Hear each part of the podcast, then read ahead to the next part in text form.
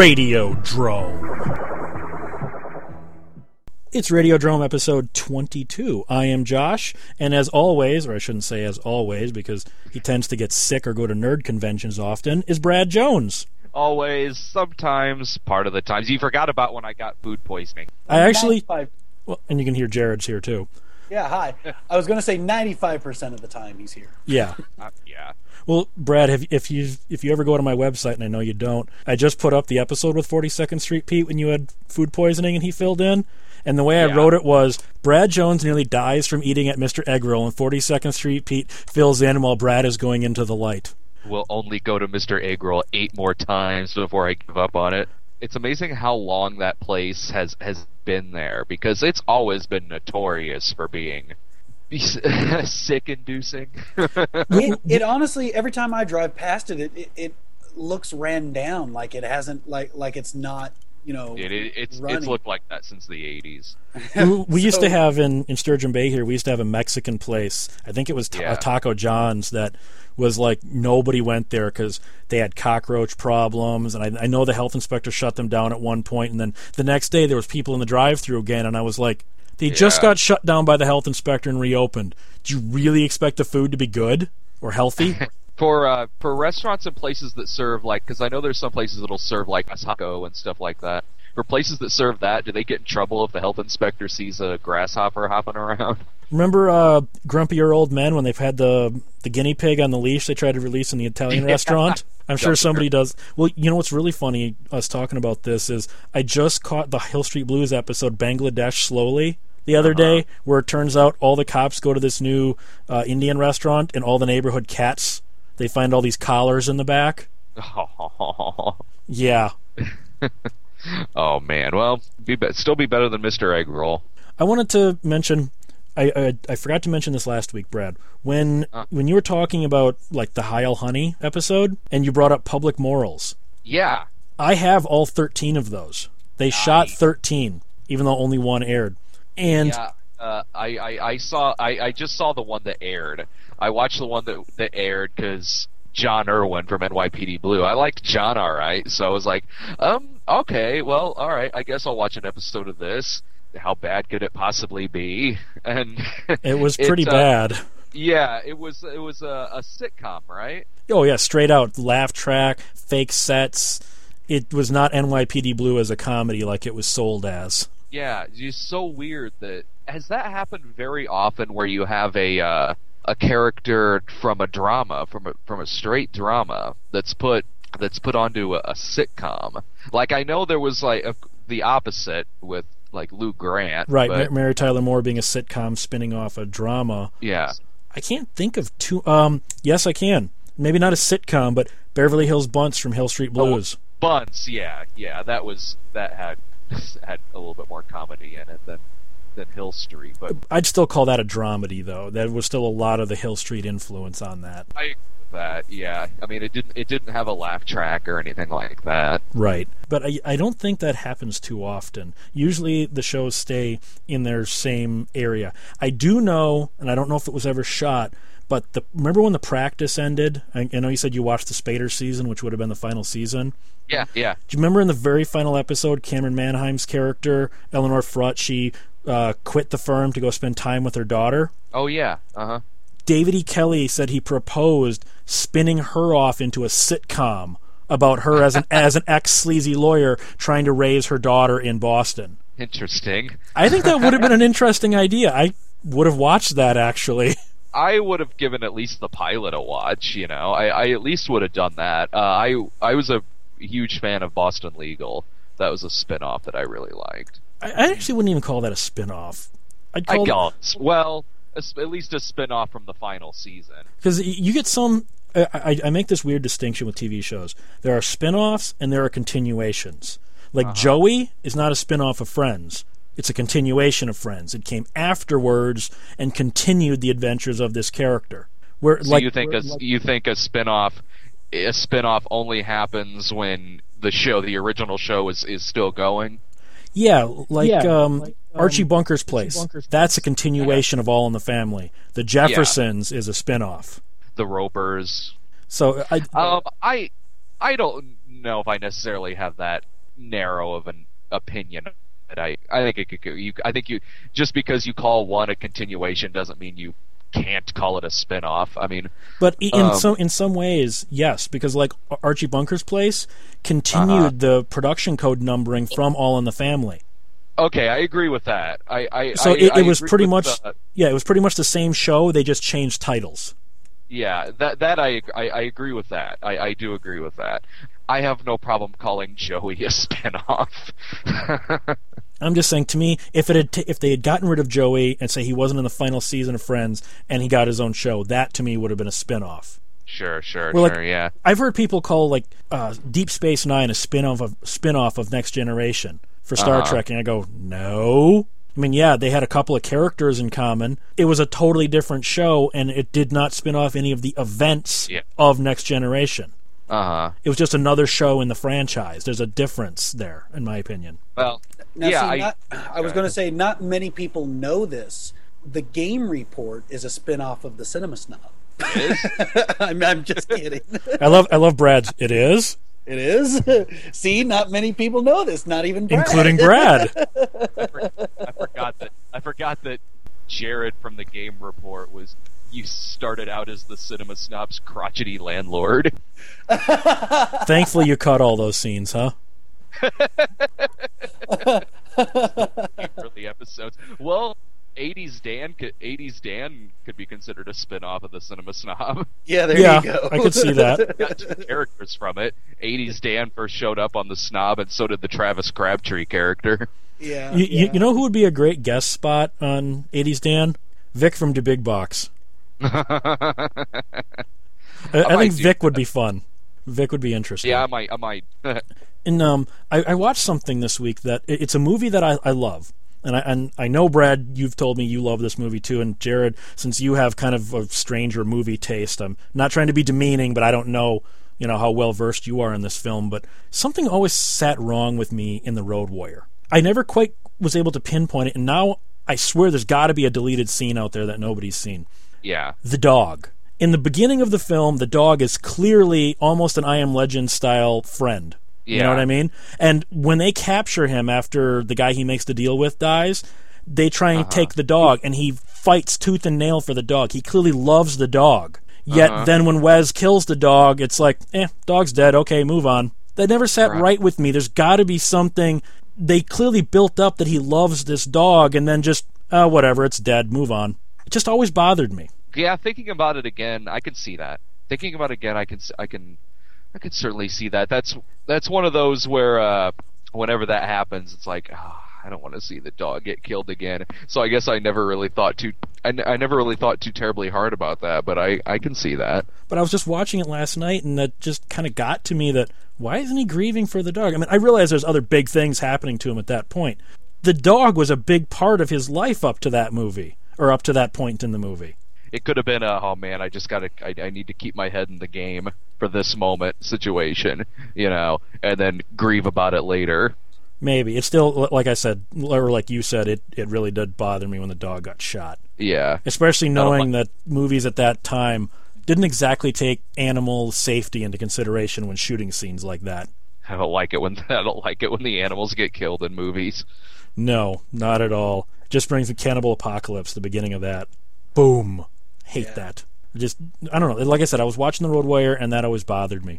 And speaking of the Road Warrior, that movie does something that very few sequels are able to do. You don't have to have seen the first film, and in fact, the movie almost works better if you haven't seen Mad Max.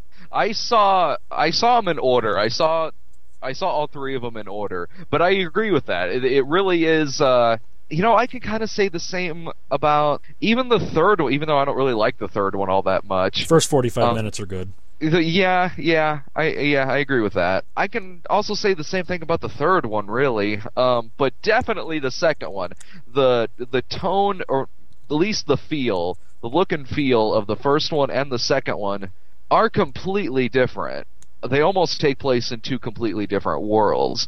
Although I I do love them both. I love the first one and I love the second one. See, the thing to me is, I saw the Road Warrior when it first came out in, uh, on cable.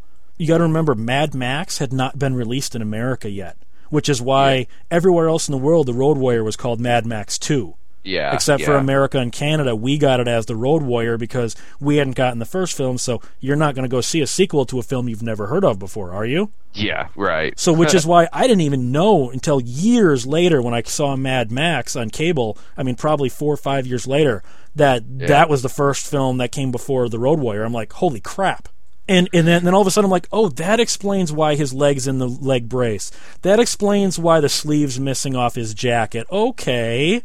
Yeah. It explains the little uh, touches that Miller has in Road Warrior.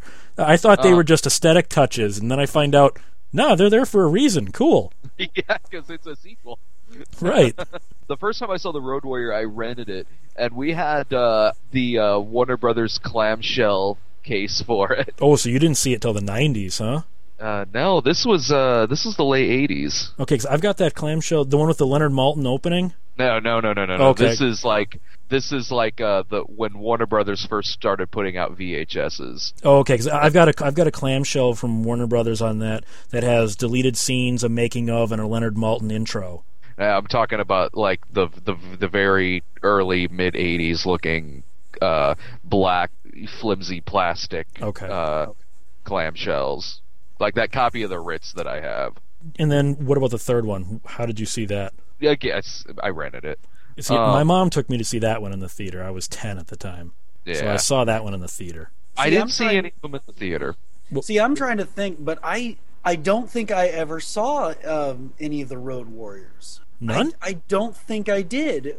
Is is it the one? Is that the one where the dude has a um, a big rig, but the uh, but it also converts to a helicopter, like like the cab of the big rig converts to a helicopter? No, Yep. you are way off, man. Yeah, what am I thinking of? Thinking of GoBots. No, No, Mask. No. Mask no, it was, It was an actual, Crusaders. like, show or something. I can't remember if it was a movie or a show, but it was Road like a live action show. The Highwayman? You Is he thinking of the Highwayman with Sam Jones? Road Warrior Jared is just walk away from the gasoline. Just walk away.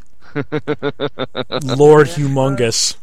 I guess I haven't seen it. I mean, I, I even remember the um, the episode of South Park whenever they're they're talking about farts versus queefs, and she goes, "Well, that's all fine and good, but we have the Road Warrior.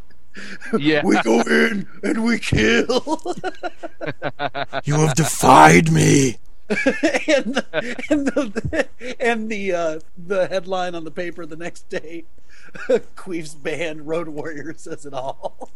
Well, at least you have seen both the Kung Fu Panda movies. Oh God. Oh, God. well, Brad, you want to you want to see something kind of funny? And Jared, since you since Jared hasn't seen the movie, this won't will be kind of lost on him, unfortunately. Go YouTube the trailer for R- Road Warrior, although it'll be under the title Mad Max Two, and tell me if you notice a big difference with the Humungus. Yeah, Totally different voice. His, Oh, his voice in the I've, uh, movie is uh, I've- overdubbed. I've seen that happen a couple of times. Uh, if you look at the trailer for the Terminator, um, the cop who Kyle Reese happens upon, uh, where he's the, the, The date, date! is- the date. The cop's uh, voice was dubbed in the final movie. Same in the with- trailer. uh, Predator Two, the uh, the the corner, the one that was like Yeah. it has almost no weight, you know, but it cuts Huh. like steel. Her voice is tot- Her voice is American in the trailer, and she has a thick accent in the movie. There's a, a, a spot in the trailer for Goldfinger where uh, Gert Frobe's voice hadn't been dubbed in yet. The one, the one did that too. Jet Yeah. Jet Li, even though he's saying the same dialogue, it's all clearly from different takes. Whether it was you Huh. know overdubbed takes or they just used the audio from other filmed takes, but it's Yeah. it's totally different takes when he's talking to uh, Delroy Lindo in the trailer for the one than when in the movie. And I Yeah. hate when they do that. I- I've seen that before where they use alternate takes. Like I remember like uh pretty much uh 60 70% of the trailer for uh Dumb and Dumber was alternate takes or deleted scenes. the fir- the first real trailer for Alien Three, not that stupid teaser one where they where they actually claim it's set on Earth. Yeah. But watch the first real with footage trailer of Alien 3. 75% of that trailer is all things that are not in the final theatrical cut of the movie. Almost that whole trailer is not in the film.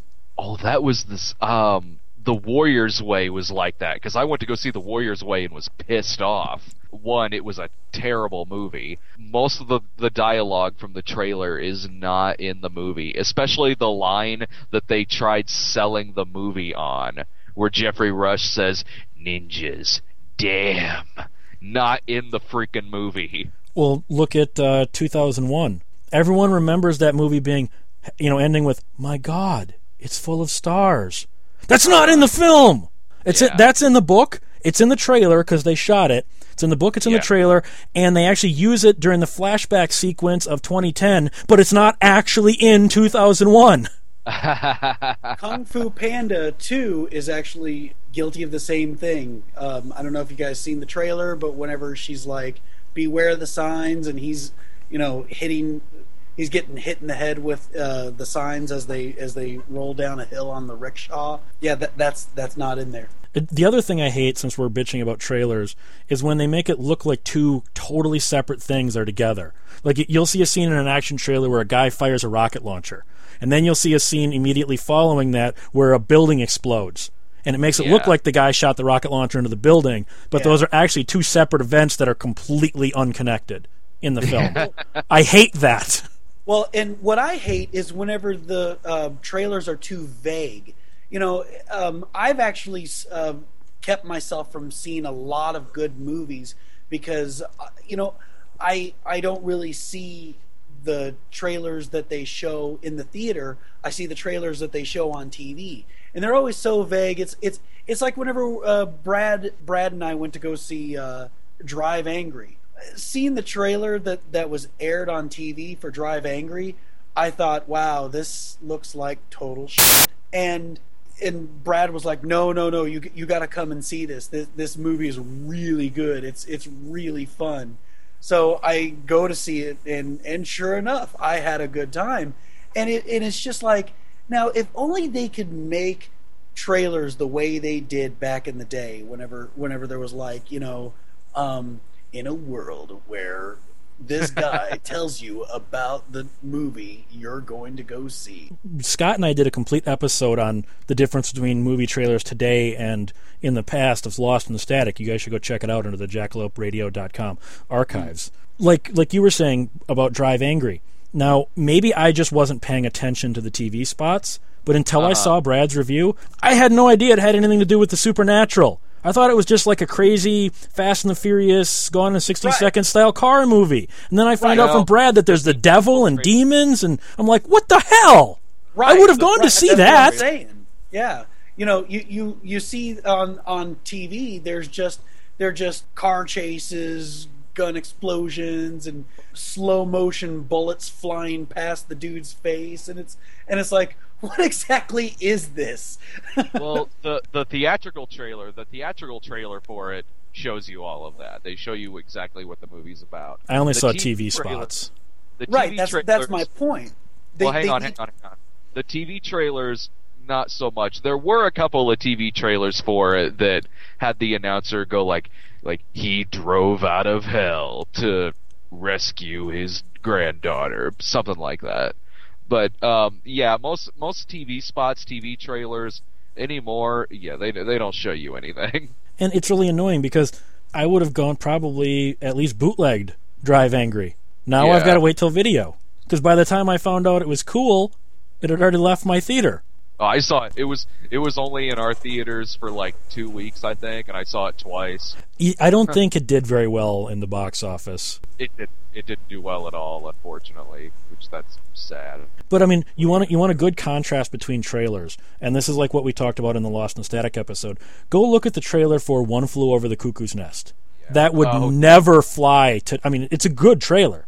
Great movie, Yeah. but that would never fly to a modern audience. It's too slow. There's too many character scenes. There's not all those constant either white or f- black fade outs every four Yeah. frames that the trailers seem to love. Which o- which- older trailers older trailers from the 60s and 70s would sometimes would be very guilty of spoiling the entire movie 90s as well that they didn't stop doing i remember uh, what lies beneath they That they ruined the the- whole plot twist right in the trailer that Zeme- that was all Zemeckis because Zemeckis like Robert Zemeckis likes doing that. He likes spoiling the entire movie in his trailer. He did the same thing for Castaway.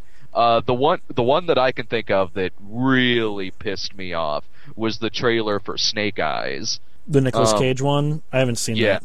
the trailer for Snake Eyes.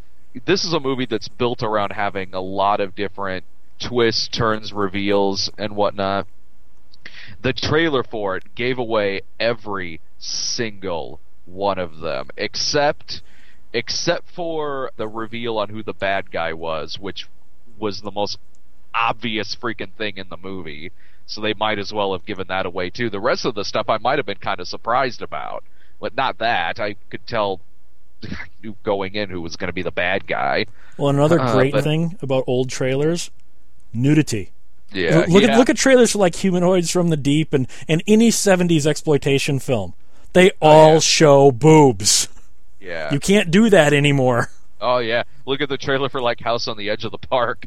Yeah, you you can't do trailers like that anymore. I remember. Do you remember when they re-released The Exorcist? Not that, maybe it was that stupid version you've never seen before. The Uh-huh. trailer, the first trailer they put out, was actually banned by the MPAA. They refused to clear it because it was too scary, Yeah. and nobody's ever seen it. It was too scary. Oh man. That's the, ridiculous. The, we, the trailer for uh, for Jack's Back is kind of funny because the trailer for Jack's Back makes it look like it's about James Spader as a serial killer. I, I saw one that it just completely snowed you. It was basically a trailer for a total, uh, you know, a movie that didn't exist. And then at the Yeah. end, one of the characters from the actual movie comes in and pushes the frame out. Nah, we're not going to be showing you any of that. You know, just go see our movie. Uh-huh. And I thought that was a really good fake out. It was some obscure '80s movie. Might have been Penn and Teller get killed. I Oh, can't, I okay. can't remember. I might be wrong on that because I know some fans will call me on that. the but- Muppets trailer kind of does something like that. The new one. Yeah. I haven't seen that. I, I hate that the, the guy that's doing that, the uh, Sandberg or whatever his name is, Sam? No, no, no, no. No. Jason Segel. Siegel. I, I hate that guy. He I like Jason Segel. I like Jason Segel a lot. Josh, is that a come on man now. crush for you, Jared? Not really my man crush, but he Yeah, I, I think Jason he's Segel's really ta- cool. I think he's an incredibly talented guy. Oh yeah, and, and he's just he's just the type of guy that I, I mean he, he you know I love you man and How I Met Your Mother and uh, just every single movie that I see him in. He's a he's a damn good comedic actor. Unfortunately, he gets cast in some crap. But beyond that, he's a really freaking good songwriter too. Well, I'm not familiar with his songs at all. No, But neither am I. forgetting forgetting Sarah Marshall. Uh, um, he wrote all the song. He wrote all of the songs in uh, "Get Him to the Greek." See, Huh. get him to the Greek is I, I I haven't seen the full movie. I've seen parts of it, and I hated it. And there's Oh, that shocks the hell out of me. there's and, and that actually is a perfect segue into the next thing I wanted to talk about. Why does Jonah Hill have a career? I like Jonah Hill. I can't stand Jonah Hill. And I and I, I just read an interview with him. I think it was Entertainment Weekly. I might be wrong. You know, he's doing 21 Jump Street, the movie. Uh. Oh God! Slapstick comedy. He said the whole Okay. movie's making fun of the old show. And I'm going, Yeah. I hate you. I hate you. Why can't they remake these old shows into movies and do it seriously? Why do they got to Oh, do this Starsky really and Hutch? Like, I really like the Miami Vice movie.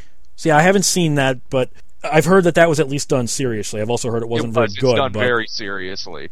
Um, But- I really like that movie. I agree with it. Taking Jonah Hill out of that because I actually like Jonah Hill and Channing Tatum, who I know you're a big fan on, of. hang- hang- That doesn't mean that I that doesn't mean that I want to see him do 21 Jump Street as a slapstick comedy. Um, I like I like him in Superbad. I he's good in some other stuff too. But um, yeah, I'm the same way with you on that. I don't like it when stuff like that happens. I, the Green Hornet, I couldn't stand the Green Hornet, and I like Seth Rogen. I like Seth Rogen just fine, but I don't like when they take stuff like that and make slapstick comedy out of it. Thankfully, two we didn't get that fell apart that they were going to do the same thing with was Jim Carrey's Six Million Dollar Man. It was basically Yeah. supposed to be Inspector Gadget. That six million dollars doesn't buy what it used to, and all his all his gadgets didn't work properly. So it's like, okay, so you're making Inspector Gadget the movie with Jim Carrey, okay? And the Cagney and Lacey one, they wanted to turn them into man-hating lesbians. Be- because the, because the original show was very pro-feminist. So let's Uh-huh. take that to a ridiculous degree because that's funny. No, it isn't. Uh, they were were- they were going to put Jack Black in the Green Lantern. Yeah, I heard about that. That's just. Although Nicolas Cage as Superman probably would have been worth. I know you're a big Cage fan, but that would have been horrible. I'm a I'm a huge Cage fan. Um, I would prefer to see him as a villain in a Superman movie than to play Superman. Uh, did you see the costume from the Jon It- Peters Superman it train doesn't- wreck? It doesn't even look like like I know Tim Burton was signed on to it at that point, but that doesn't even look like a Tim Burton. It look It looks like a '90s clubbing co- costume. It made all the all those costumes look like uh they like it would be Joel Schumacher's version. and then and then he was supposed to have no cape because Yeah. and, and this is Jon Peters' word flying is faggy. Yeah, That's the way he worded it. What? He didn't want Superman to fly. He wanted to have seriously a sidekick dog because you could sell toys with that and there was supposed to be a sassy gay robot in the movie and he wanted he wanted Brainiac, I swear to god, to fight polar bears. at the Fortress of Solitude, Solitude. yeah. Polar- It was going to end with a giant, Giant spider. Uh, We're not we're not screwing with you, Jared. We're not guy. we're not screwing with you, Jared. No, no, no, no, no, no. You said giant spider, and I knew exactly what you're talking about now. Yeah, he went and made Wild Wild West a couple of years later. exactly. um, Uh, I And, saw uh, anything uh, with Kevin Smith. yes. Yeah, exactly. Kevin Smith tells a great story about that whole thing, and how uh, Jon Peters wanted uh, Jon Peters originally wanted Sean Penn for Superman. and he's all like, "Spiders are the most deadliest creature in the animal kingdom." How did somebody that stupid and that ignorant on filmmaking prowess get as much power as Jon Peters seemed to have at that point to be able to do he had carte blanche Uh-huh. and he didn't seem to know anything about filmmaking. I I don't know. It's sort of like I said. I mean, like I I chalk it up to. Uh, I mean, he denied that rumor about him being starting starting at a Streisand's hairdresser, but I I chalk it up to him just probably having a lot of very powerful friends. But but you, Yeah. somebody's got to call him on um Mr. Peters. That's a really stupid idea and people will walk out of the theater if you do this stupid thing. Well, you know, I mean, that's that's just a very powerful. That's just a very idiot. powerful action producer for you. I just uh, I don't know. I I, I know this is going to sound weird, but I I just don't get how Hollywood actually works. I mean, I understand the sleazies. I understand how it works, but the higher functions of my brain go, how does any of these people have the power that they have? It seems all the people that are in charge don't know anything. Hey, the, the action movies haven't been this. Action movies haven't been the same since Don Simpson passed away. Well, you've heard that story from Harlan Ellison about when they were trying to, him and Roddenberry were trying to write the script for Star Trek: The Motion Picture. They were going into Paramount, and the Paramount executive, who by the way admitted he'd never even seen Star Trek before, it was just he knew it was popular, so let's do this. And Yeah. he kept saying, we, we need something bigger. So, like, okay, we had one where it goes back to the beginning of time. No, no, no, we need bigger. We need bigger. Ellison goes, in one of them, we blew up the entire universe. And he goes, can you make it bigger? Uh huh. and you just go, "Are you even listening to me?" You know, and then at one point after they blew up the universe, he was giving him script notes and said, "You know, I was just reading about the Aztecs. Is there a way you can work Aztecs into this?" Uh, And Ellison said he, it was everything he could do to not leap across the table and beat this guy to death with a shoehorn. Why do the why do these people have the power that they have? They got money and a couple of hits and, and a couple of hits behind them. But it's just it's asinine when uh, you know again with Ellison when he wrote his script for iRobot, which by the way won numerous awards, the script for the movie that never got made, you know, his version. He was when they kept giving him notes, he actually asked the executive, "Well, what about this and this and this?" And the guy's like, "Yeah, we could do this and this." And he goes, "I just made up the stuff I asked you. You've never even read the script, have you?" And he goes, well, I had people read it for me, and they gave me a one paragraph gist of it, and I didn't like what I read, like what I read from them. These people Yeah. don't even read the scripts themselves. They have script readers that boil it all down to four sentences, and then those executives read that. That was one of my friend uh, Ryan's job when he worked out in uh, when he worked out in California for a bit. Was Script was reader. was yeah was he was a script reader. Oh, I, I, I just feel just so feel low so on the totem pole for that. I, I'd feel I- I dirty feel from dirty myself. from- well, what was the uh, one of the other uh, scripts that Kevin Smith said that he uh, got offered to kind of script doctor, which was Beetlejuice goes Hawaiian. Oh my god. that actually sounds like a Simpsons movie, you know, like the, that the Simpsons would have rented. One of the parodies Like that they would have Muppets had. Go medieval. like Muppets go medieval. Who's that leather Muppet? Leather. That's Troy McClure. He's that leather Muppet. Hello, I'm Troy McClure. You may remember me from such films as I can't even remember all the such films as, but it, it's still the I still love the Planet of the Apes uh, musical. I Oh, hate every ape I see, Seuss, from chimpanzee to chimpanzee. so bad and brilliant at the same time. But speaking of people that shouldn't have careers, I mistakenly accidentally watched two movies this last week with Richard Lewis in them. How did what this? movies did you watch with Richard Lewis in them? Uh, one I don't I don't know. I was just flipping channels and I saw him and went, yeah, too bad. One, the other one Yeah. was The Wrong Guys with uh, Louie oh, I, remember that. Louie Anderson. Well, first of all, as bad as that movie is, look at this cast. You got Tim Thomerson, Uh-huh. Louis Anderson, Richard Lewis, Richard Belzer, Brion James, John Goodman, Ernie Hudson in a comedy. That's a great cast, with the exception of Richard Yeah. Lewis. And Uh, Richard Lewis, I, you know, here's my thing on Richard Lewis. He did it. He he was in a movie called Drunks that was pretty good. Uh, I I do enjoy his his stand up, and sometimes when I see him on TV. Uh, uh, and he's talk and he's he's being interviewed. It, it's it's okay, but other times, you know, and I don't necessarily for this necessarily because because I'm very ADD as well. But he he rarely finishes a thought when you see him uh, anymore. When you see him get interviewed, like uh, like I watched him on Olbermann and I watched him on the Daily Show. While certain parts of it's funny, he really needs he really like it's a good thing that he had those people interviewing him because they tr- would try to keep him on on target, but he he rarely ever finishes a thought and talks very very fast and doesn't finish what he's and doesn't really finish what he's talking about. I can sympathize with that. Um, I can as well. I mean, anyone who listens to this show can sympathize with us sometimes on it this. makes sometimes it makes him a little hard to watch, but other times I do find him funny. Not not necessarily in something like Wagons East or Well, see, you know. my my problem is, and you know, I complain a lot about actors that play the same character in every movie. Yeah. He literally does this. Every character, I'm neurotic. Oh my god, do I buy the bug? Um, why didn't I buy the bug spray in New York? A dollar ninety nine. Oh my god, they're totally ripping. You know, he plays the exact same. I'm totally neurotic in every single film and TV show I've ever seen him in. Yeah, and, and my thing on that is is I don't mind it as long as I like that character, you know, because there are, there are actors who were pretty similar in a lot of movies, but I don't really fault them for it because hey, it's I I enjoy it, you know, like Seagal or you know actors like that. But you know, it's a character I enjoy, so I don't really mind. But at the uh, the flip side of that, yeah, there there are actors who I give crap for that too, like Michael Cera. It's a Well- character that that that honestly, yeah, kind of annoys me anymore. So You, you brought up Seagal.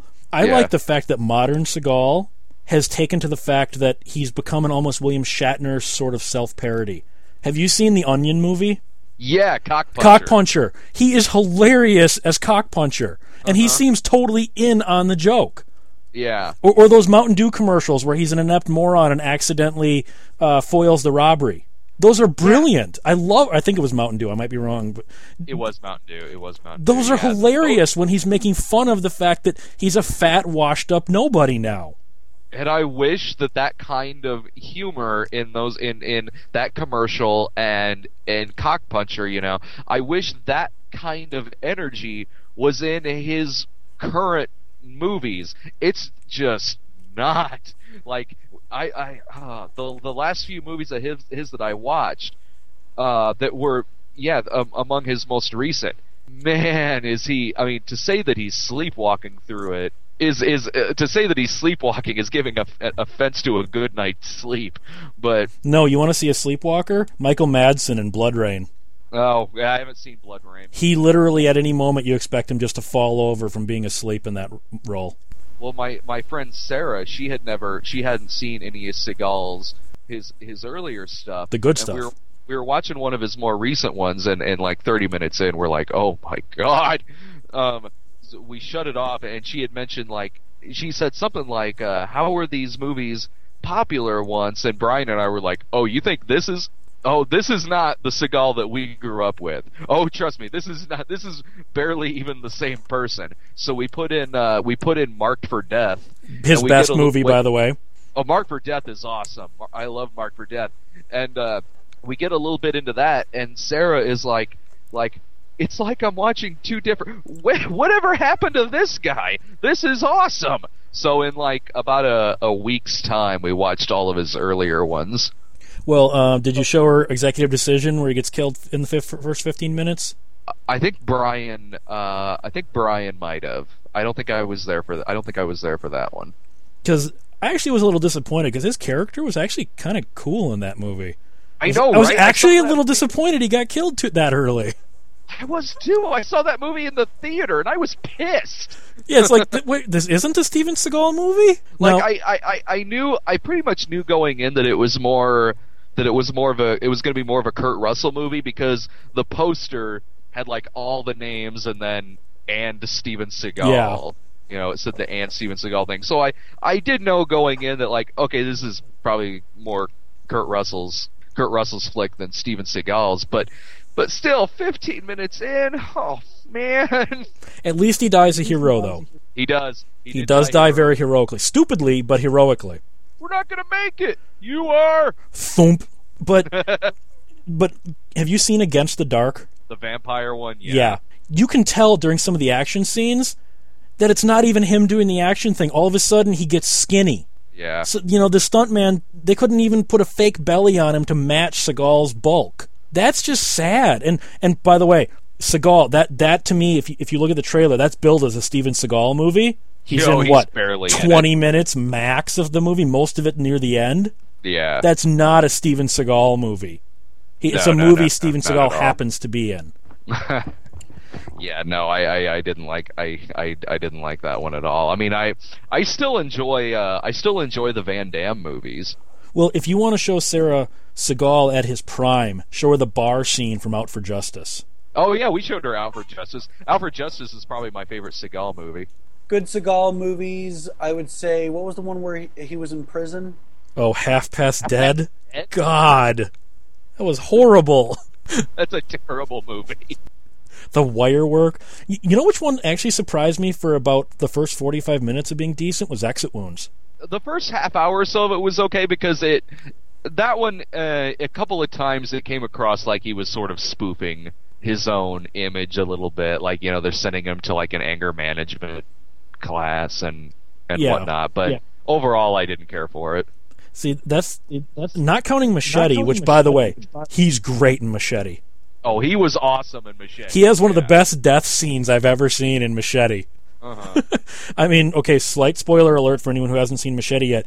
He kills himself because he's just so unbeatable that Machete can't do it, so he just kind of kills himself and he's like, I'll just do it myself. See you in hell. And he stabs himself and dies. Yeah That's just so awesome. now that's a guy that's in on the in on the damn joke. yeah he was having a great time i like i like that because it was it was the first time in a long time that it looked like seagal was having a good time Well, and that was also Well, his and that was also last theatrical Last movie theatrical since movie uh, Exit since, Wounds. uh, Exit Wounds. uh, since half past dead no, Exit Wounds was after Exit Half Wounds Past Dead, I think. no exit wounds was first Really? Yeah, Exit Wounds was before Half Past Dead. Okay. Because Exit Wounds, he actually got in a little bit of shape for a little bit. Yeah, he wasn't. Uh, yeah, that's wasn't- right. He wasn't fat He yet. wasn't fat yet. Yeah, but Exit Wounds, he he was. The yeah, Exit Wounds came out like a year or two after. Or um, uh, blah, blah, blah, blah, excuse me. Uh, Half Past Dead, he was pr- pretty big in that, and Half Past Dead came out like a year or two after Exit Wounds. To me, the biggest disappointing moment in Half Past Dead was that Bruce Weitz was in the movie. I mean, Belker from Hill Street. Did you really need to be in this? You were Mick Belker on Hill Street Blues. You don't need to be in this movie, Bruce Weitz. Damn you. get this in here real quick. Uh, Jared, did you want to talk about your uh, new friends on the comments Oh. pages? Oh right, yeah, yeah. Were they being Um, mean to you, Jared? Huh? Were they being mean to you, Jared? they were no. Um, see, the, this this new uh, project that we're doing on the cinemasnob.com is uh, Brad, me, and like a, a few uh, numerous people. I, I guess it, I guess it's safe to uh, safe to assume Brian is is another regular on that, isn't he? I mean, Yeah. he, he'll go to each one. Okay, so so so it's me, Brian, and uh, Brad, and and a few tag-alongs uh, from various weeks.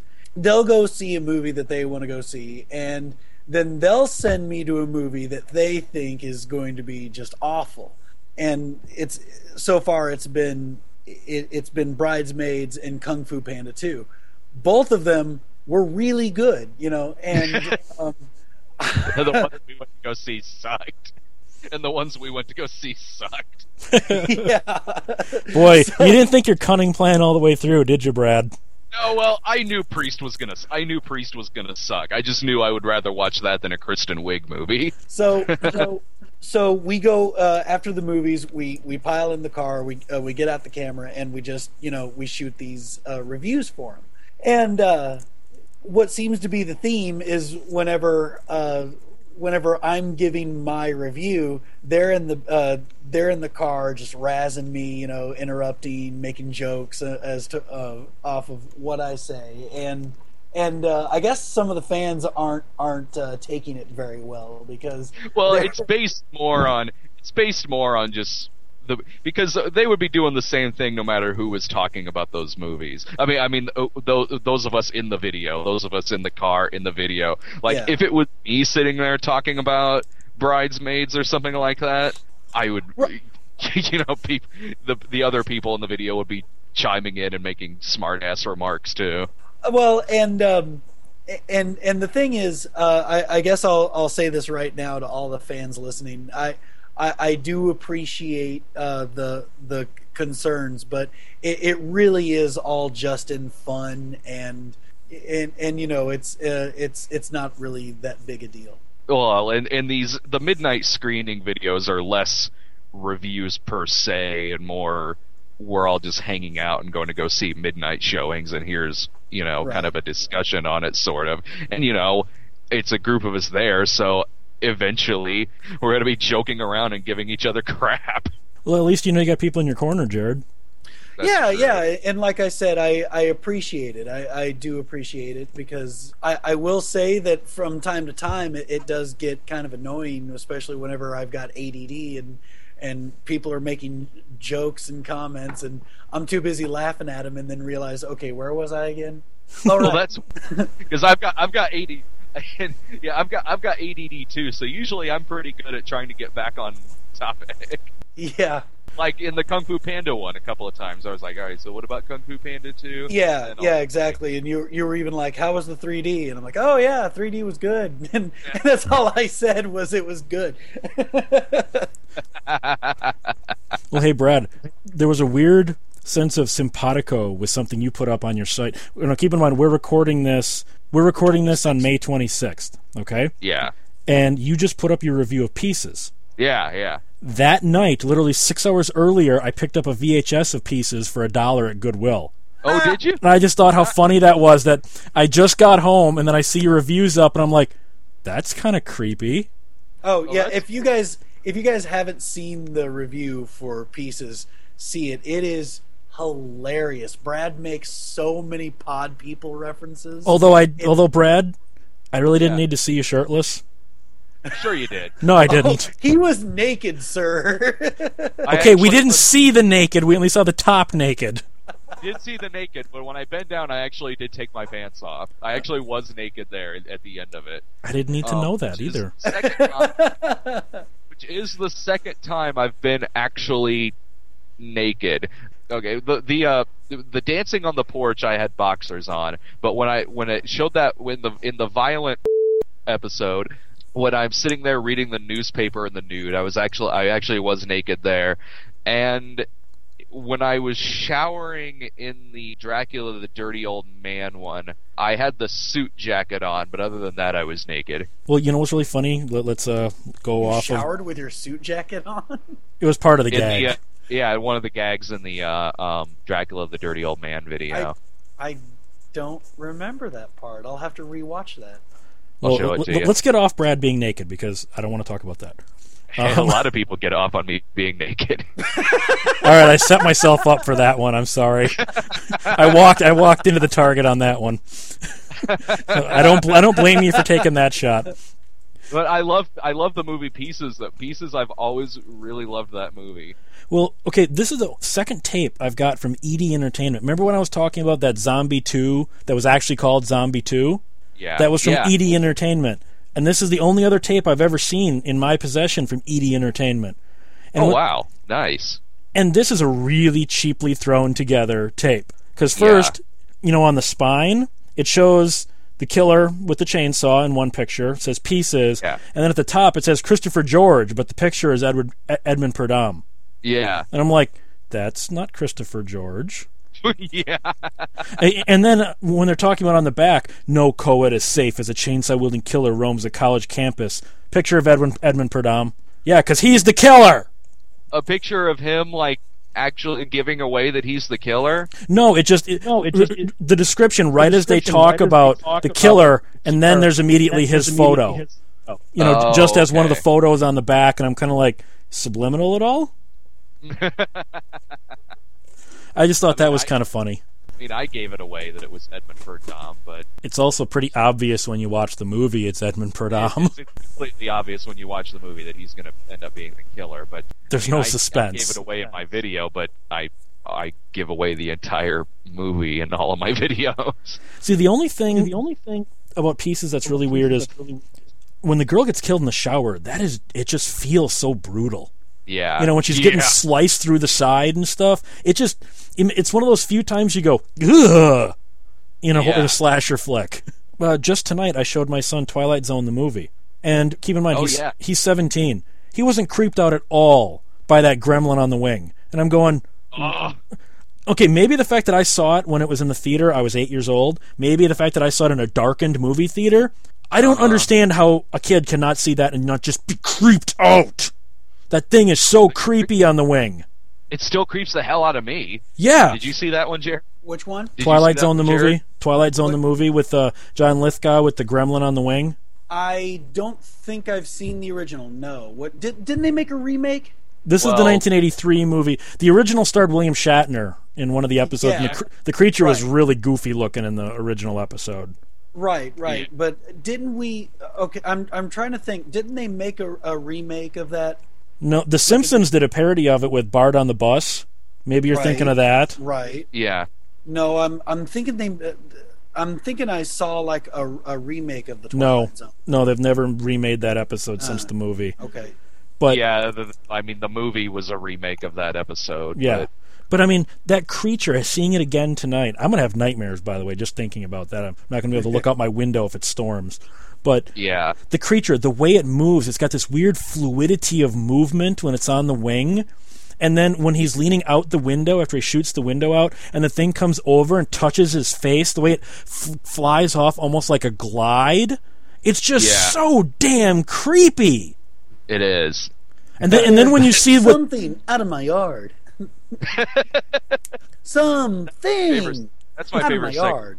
Well, and then when you see the wing at the end and the damage it did, and it's got these like claw marks all upside the wing, the or not the wing, the engine. Yeah. I'm sorry, that's a creepy ass segment. It is. I agree, and it, I mean, it certainly helps in my case too because I'm terrified of flying. You're So- never taking a window seat, are you? No, actually, I do take windows. When I go on a plane, I do take the window seats because, If, if one of the engines falls off, you want to see it, huh? well, it, it, it's it's bizarre. It, it, it's really weird. Uh, I am terrified of flying. I don't like doing it at all, but I prefer to have a window seat because sometimes if I do look out the window, it can calm me down a little bit.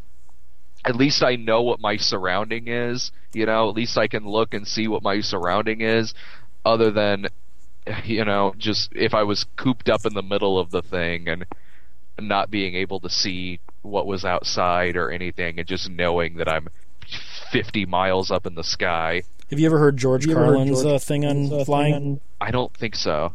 Sudden loss of you know, loss when they start talking about sudden loss of cabin pressure. You know what that means? Roof flies off. Yeah. So I'm going to end on the George Carlin because we got to go. Um, I'm going to say good night. We really didn't talk about anything substantial. We just bitched about stuff, and I got no problem with that. Check out Works 12 for me. yeah 1201beyond at gmail.com or 1201beyond.blogspot.com, thecinemasnob.com, and check out the game report if Jared ever puts another one up over on Facebook. Or or blip.tv slash foil wrap. There you go. So I'm saying good night. Good night. Good night. Hand me a prayer book, I need to be forgiven. I'm not even driving, I'm just being driven.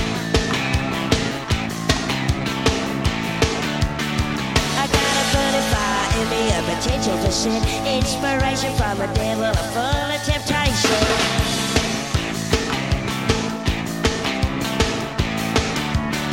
I got affection for trouble, hear the silent scream. I wanna go somewhere where I never